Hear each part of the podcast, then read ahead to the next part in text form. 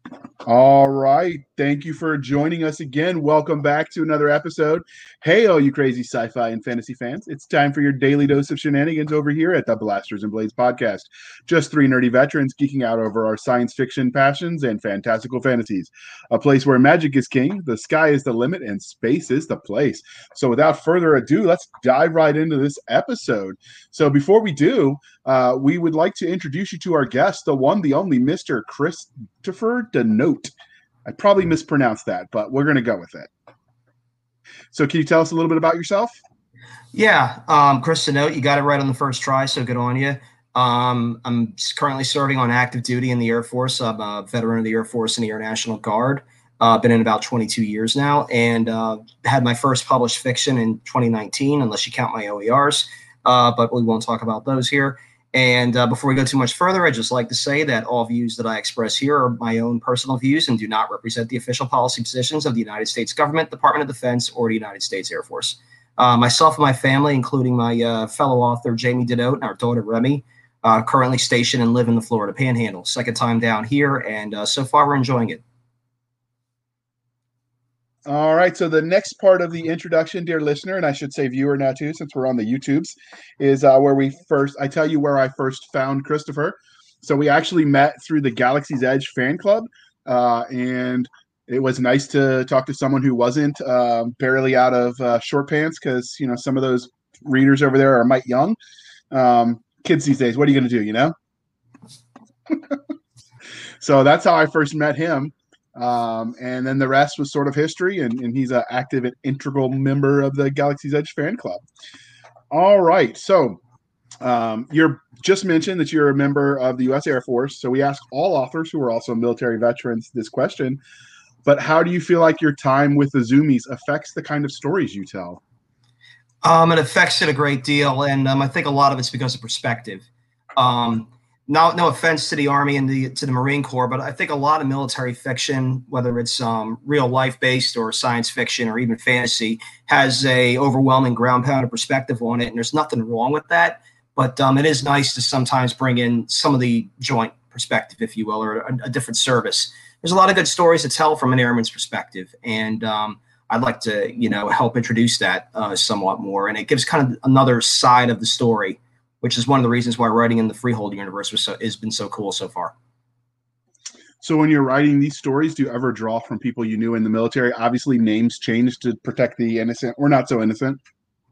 Oh, absolutely. Um, I'm fortunate in that my wife is a army is an army veteran, and uh, we even served together before we started dating. Uh, as a matter of fact, and um, just a more recent example is something I turned in recently. I had a real hard time coming up with an ending for it, so I called a, a buddy of mine who's been in command uh, for, for the past year or so and got a really interesting perspective uh, from her that I was able to adapt to help me finish that story. So it's absolutely integral. And um, I absolutely draw on people that I know. We've all got that kind of like uh, perfect NCO in our mind or that perfect uh, junior officer or that, you know, the opposite side. We've got the person that we don't want to be or that we would hate to serve with or serve under. And that informs how you, how you do this. All right. So the flip side of that, does the your time in the service affect the kind of content you engage with as a reader or a viewer, um, given what you know about the world and the government, et cetera? It, it can, uh, mainly because I've got a min threshold, I think, for realism or accuracy. That's probably why. Um, you know, if you try to read something and somebody just gets some of the bare basics, bare bones wrong, you know, it throws you right out. You know what I mean? It's really bad with movies. So I'm one of those people you know, when it comes to military movies, I'm sitting there going, "Oh, that's not right. That's there's no way in heck." You know, I'm one of those. I'll ruin it for you.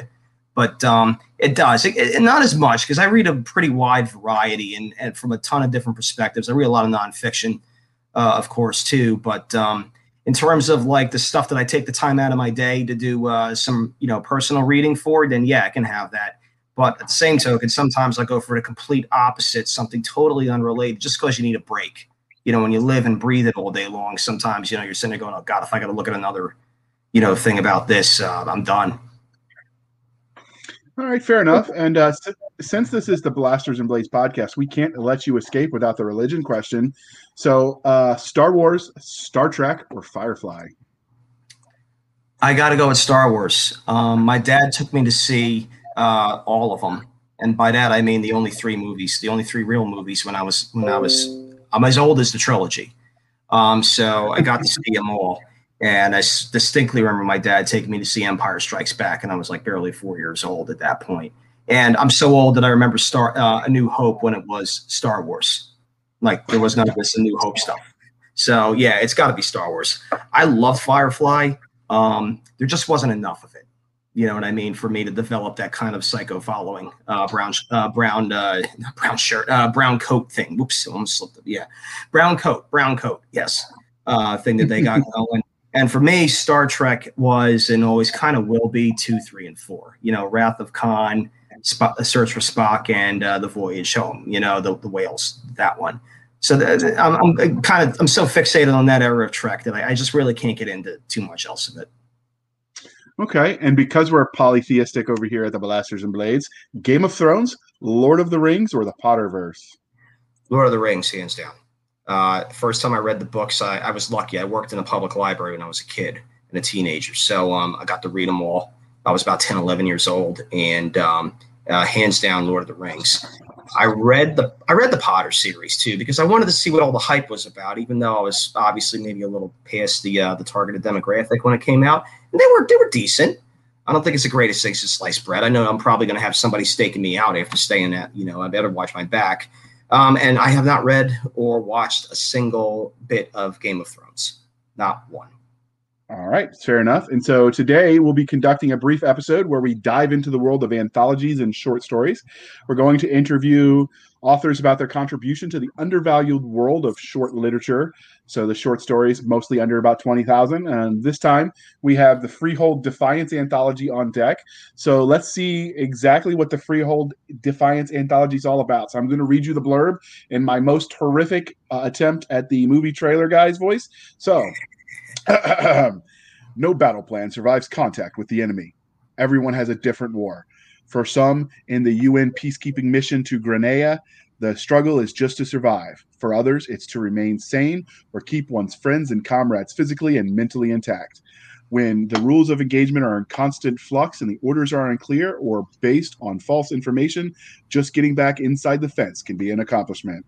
For the rebels of the Freehold of Grenada, they must form an organized force from the shattered remnants of their military. See, I'm doing a horrible job. Elvis says so. Uh, of their military and from grimly determined and but under-equipped and outnumbered insurgents. Their war is for their view, their very way of life. They'll do everything and anything to stop the invasion using whatever means are available. They mean to make the enemy suffer. And then there's some quotes in Latin that say, "Because physical wounds heal." And I'm not even going to attempt to pronounce the Latin. But that is the the Freehold anthology uh, and uh, apparently even the dog's a critic. But we're here to talk about your contributions to that story. So, Christopher, what was your story titled? Well, I co-wrote this one with uh, Philip Doc Wohlrab, um, who's a combat medic uh, currently in the Virginia Army National Guard, also former Coastie too. So uh, I want to make sure I put my plug in there for my my uh, my awesome co-author. Um, it's called Fire in the Deep, Angel in the Wind. Um, I, I, think I, I had a I don't know. I, I, think I kept hearing that Adele song on repeat or something. But there is a, a point to the story and and to the title. There's a little bit of a connection there. Okay, and um, because we want to keep this quick, what is the basic synopsis of your short story?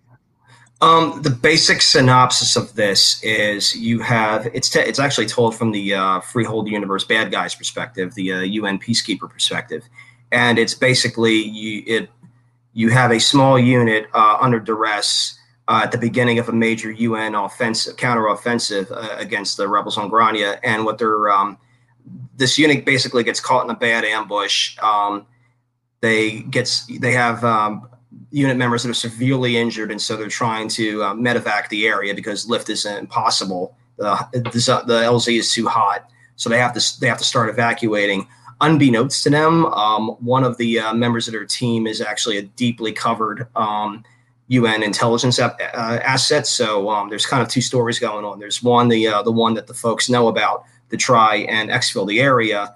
There's also the uh, deep cover asset that uh, the UN wants to recover safely, so that they're willing to pull out Uh, they're willing to put more effort in than they might otherwise be. And they've also got an injured Freehold uh, rebel leader who the Freehold wants back uh, very badly. So basically, you have a running battle uh, evacuation to find a safe LZ, which Phil wrote some absolutely fantastic action scenes that are very reminiscent of Predator and Aliens in the way he did it.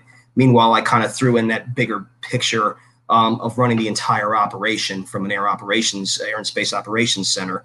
And then we weave it through trying to rescue this team and the extraordinary efforts that are taken, uh, including a very high end medevac that occurs at the end. Okay. And what was the inspiration for this story?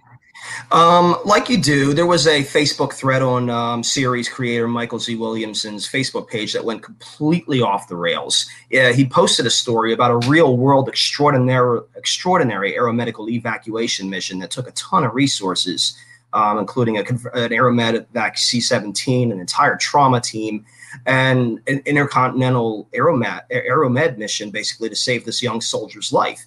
And of course, like you do, you have some somebody show up and actually uh, talk about what a waste of time and resources and effort it is. So that tends to draw a lot of uh, Baen and Baen adjacent uh, authors uh, like uh, Kacey Ezell and uh, Casey Moores, and it just goes on and on. And we're all dumping on this guy. And then um, I kind of threw in there. I says, you know what, Mike, out of spite, in your next antho, you ought to put a story based on this in there. And then that kind of spiraled into "Beautiful, You're Hired." Uh, so originally uh, kind of intended for Kacey Ezell, and uh, but Phil and Doc and I uh, ended up taking the uh, the story beyond the initial idea, which is very much based on this real world incident that I alluded uh, to earlier, and ran with it. Mike kind of gave us the outline, what he wanted to see, and we worked from there. Okay, that's uh, the surest way to get hired for your own extra project you didn't plan on is to tell an author they should do something. Like, oh yeah, that's a great idea. You're hired. I got, hey, a, whole, I got a whole series out of that. So, does your story? Well, you kind of covered a little bit that your story is in the Freehold universe, but how does your story fit into that larger universe? Well, the most popular parts of Freehold, I think, between the original novel, uh, the, the, the soon to be three anthologies listed in, and a book called The Weapon, um, that tells the story of the Freehold War itself. So, from the original attack on Grainne all the way till the uh, the Freehold victory and none of this is spoilers because if you know anything about the series or you look at the series page, you kind of know how it going to how it ends up. So unlike Resistance, the previous antho, which Mike and Jamie Ibson, God bless them, took each of the stories in it and structured them all like a novel. So chopped them up into different pieces, edited them together. Uh, it's outstanding piece of work. So this this Defiance isn't like that, but it definitely fits into that uh, later phase of the war. Um, uh, where you know kind of um, it's almost reached a, an equilibrium point uh, between the rebels. They're still very much disadvantaged, but you have conventional force on force activities starting to happen. Uh, the UN has definitely realized that they're on a they're actually been on the defensive and they're trying to go back on a counteroffensive. So it's in that phase of the war where things are kind of getting a bit ambiguous as to who might uh, come out on top. Okay. So, can you give us a little bit of the Reader's Digest version of the Freehold universe? Well, um, you have the uh, the UN government, uh, and which has been over in control of the vast majority of human uh, human occupied space, and the bulk of the series takes place before um, first contact with aliens. It happens much later in Mike's timeline, and then the series gets a little bit more space opera-ish. And there's also, uh, you know, a whole sub-series about private military contractors and stuff too. But the, the, the bulk of the universe is the Freehold War and its uh, its aftermath. Um, so basically, it's a you have an insurgency war between a sophisticated uh, insurgent society and a technologically uh, sophisticated uh, invader. So it's not really like a GWOT stand, and it never has been. This is more like this is more like what you saw in like Bosnia or in Ireland during the Troubles or the Anglo-Irish War of the early 20th century, or even the Israeli uh, War of Independence. It's a lot of that kind of stuff. You know, it's a lot older and a lot nastier. Uh, kind of insurgency fight because you're dealing with two very sophisticated and kind of uh, diametrically opposed societies. You know, one very centrally controlled, and the other libertarian, almost to the uh, almost to the ridiculous extreme. Okay, Thank you for that. And uh, let's see if the other authors come in and do a better job. But given that this story is in the military science fiction genre, is the rest of the universe? Most of it. Like I said, a, a lot of it covers the Freehold War itself or the aftermath. Like there's a subcomponent series, um, which is uh, about the, a company called Ripple Creek, which is basically a Blackwater security in uh, Mike's universe there. So you've got that sort of sub sub genre of private military contractor mercs and then there's a uh, you know a bit of a alien contact first um, first contact uh, aspect that takes place later. It, somewhat reminiscent of the Expanse is a good um, way to, to think of it. It's a little bit reminiscent of that, only which with a much more military focus. Okay, and um, what is it about the subgenre of military science fiction that appeals to you? Well, reading it it, it makes me think, you know, about my day job, as it were. Professionally, it always forces me to think, and I like that. And uh, especially about the moral and ethical side of it, rather than the technical side of it, even as technologically focused as mil sci-fi can be. But from a writing it perspective, it's very freeing. I don't have to be me in my day job. I can say and do things and explore things that really might otherwise be beyond the pale, you know, or, or hard to express in a more academic or professional environment. So I, I like that, you know, kind of freedom to uh, be a little bit more aggressive or a little bit more uh, heavy-handed on certain moral things, I guess. Okay, and because we promised this was going to be a short interview for you, dear listener, we have a fun one for you for the road. So, which military science, uh, excuse me, which science fiction military unit from any franchise would you want to serve under, and why? oh boy, I got to put the plug in for Nick and Jason, of course, and talk about I'd love to be Legion Dark Ops. Uh, but um, I, I, think, you know, kind of deep down, um, I'm old school enough that I kind of miss the early Battletech era. I think I'd love to be in Wolf's Dragoons. Uh, the old school Inner Sphere mercenaries with kind of the secret hoard of uh, technology that they're sitting on. So, yeah, I think that might be it. Wolf's Dragoons. All right. And the counter to that, which unit would you not want to serve under? And explain your answer. Ooh. Uh, hmm. Hmm. Good question. Uh, probably the rebels on Hoth because I mean, you know, let's face it, they got their ass kicked. Fair enough. Or anybody in Star Trek with a red shirt on. Uh, anybody in Star Trek, period. Sometimes because they're like the Starfleet is the worst space navy ever. I'm just gonna come out and say it. There, I said it. So. All right. So as we bring this puppy to a close, because like I said, dear listener, we promised you this one would be a shorty. Uh, where can listeners find you on the wild, wild web? Um, it's pretty limited so far. I've got an Amazon author page that we just got going, and you'll see uh, my appearances in uh, the Defiance and its predecessor, Freehold Resistance, and also um, Space Force Building a Legacy, which is kind of like my first uh, published uh, solo fiction. Um, that uh, is not in a uh, or pre-created universe, and that was a lot of fun. Uh, that was published by Tuscany Bay and Midland Scribes. The audiobook just came out, and um, that one was more of an opportunity to play around with satire and to try and be funny, you know, based on my time in the National Guard and also on my sentence. I mean, my my assignment at the Pentagon. So that featured very much in that in that one. I see what you did there. All right, and you can find us dear listener and viewer, on our website at anchor.fm backslash blasters tech and tech blades anchor.fm backslash blasters tech and tech blades. You can follow us on Twitter at SF underscore fantasy underscore show, Sierra Foxtrot underscore fantasy underscore show.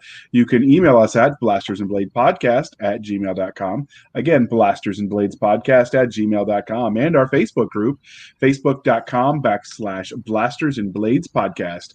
And if you want to support the show, you can buy, uh, buy us a coffee over at buymeacoffee.com backslash author J.R. Handley buymeacoffee.com backslash author J.R. Handley. Be sure to put in the comments that it's for the podcast. And let's be real, Cisca and uh, Nick are probably going to be buying bourbon, not coffee, but someone's got to stay sober. So that'll be me. So thank you for spending some of your precious time with us. For Nick Garber and Doc Cisca, I am J.R. Handley, and this was the Blasters and Blades podcast. We'll be back next week at the same time where we'll indulge our love of nerd culture, cheesy jokes, and all things that go boom.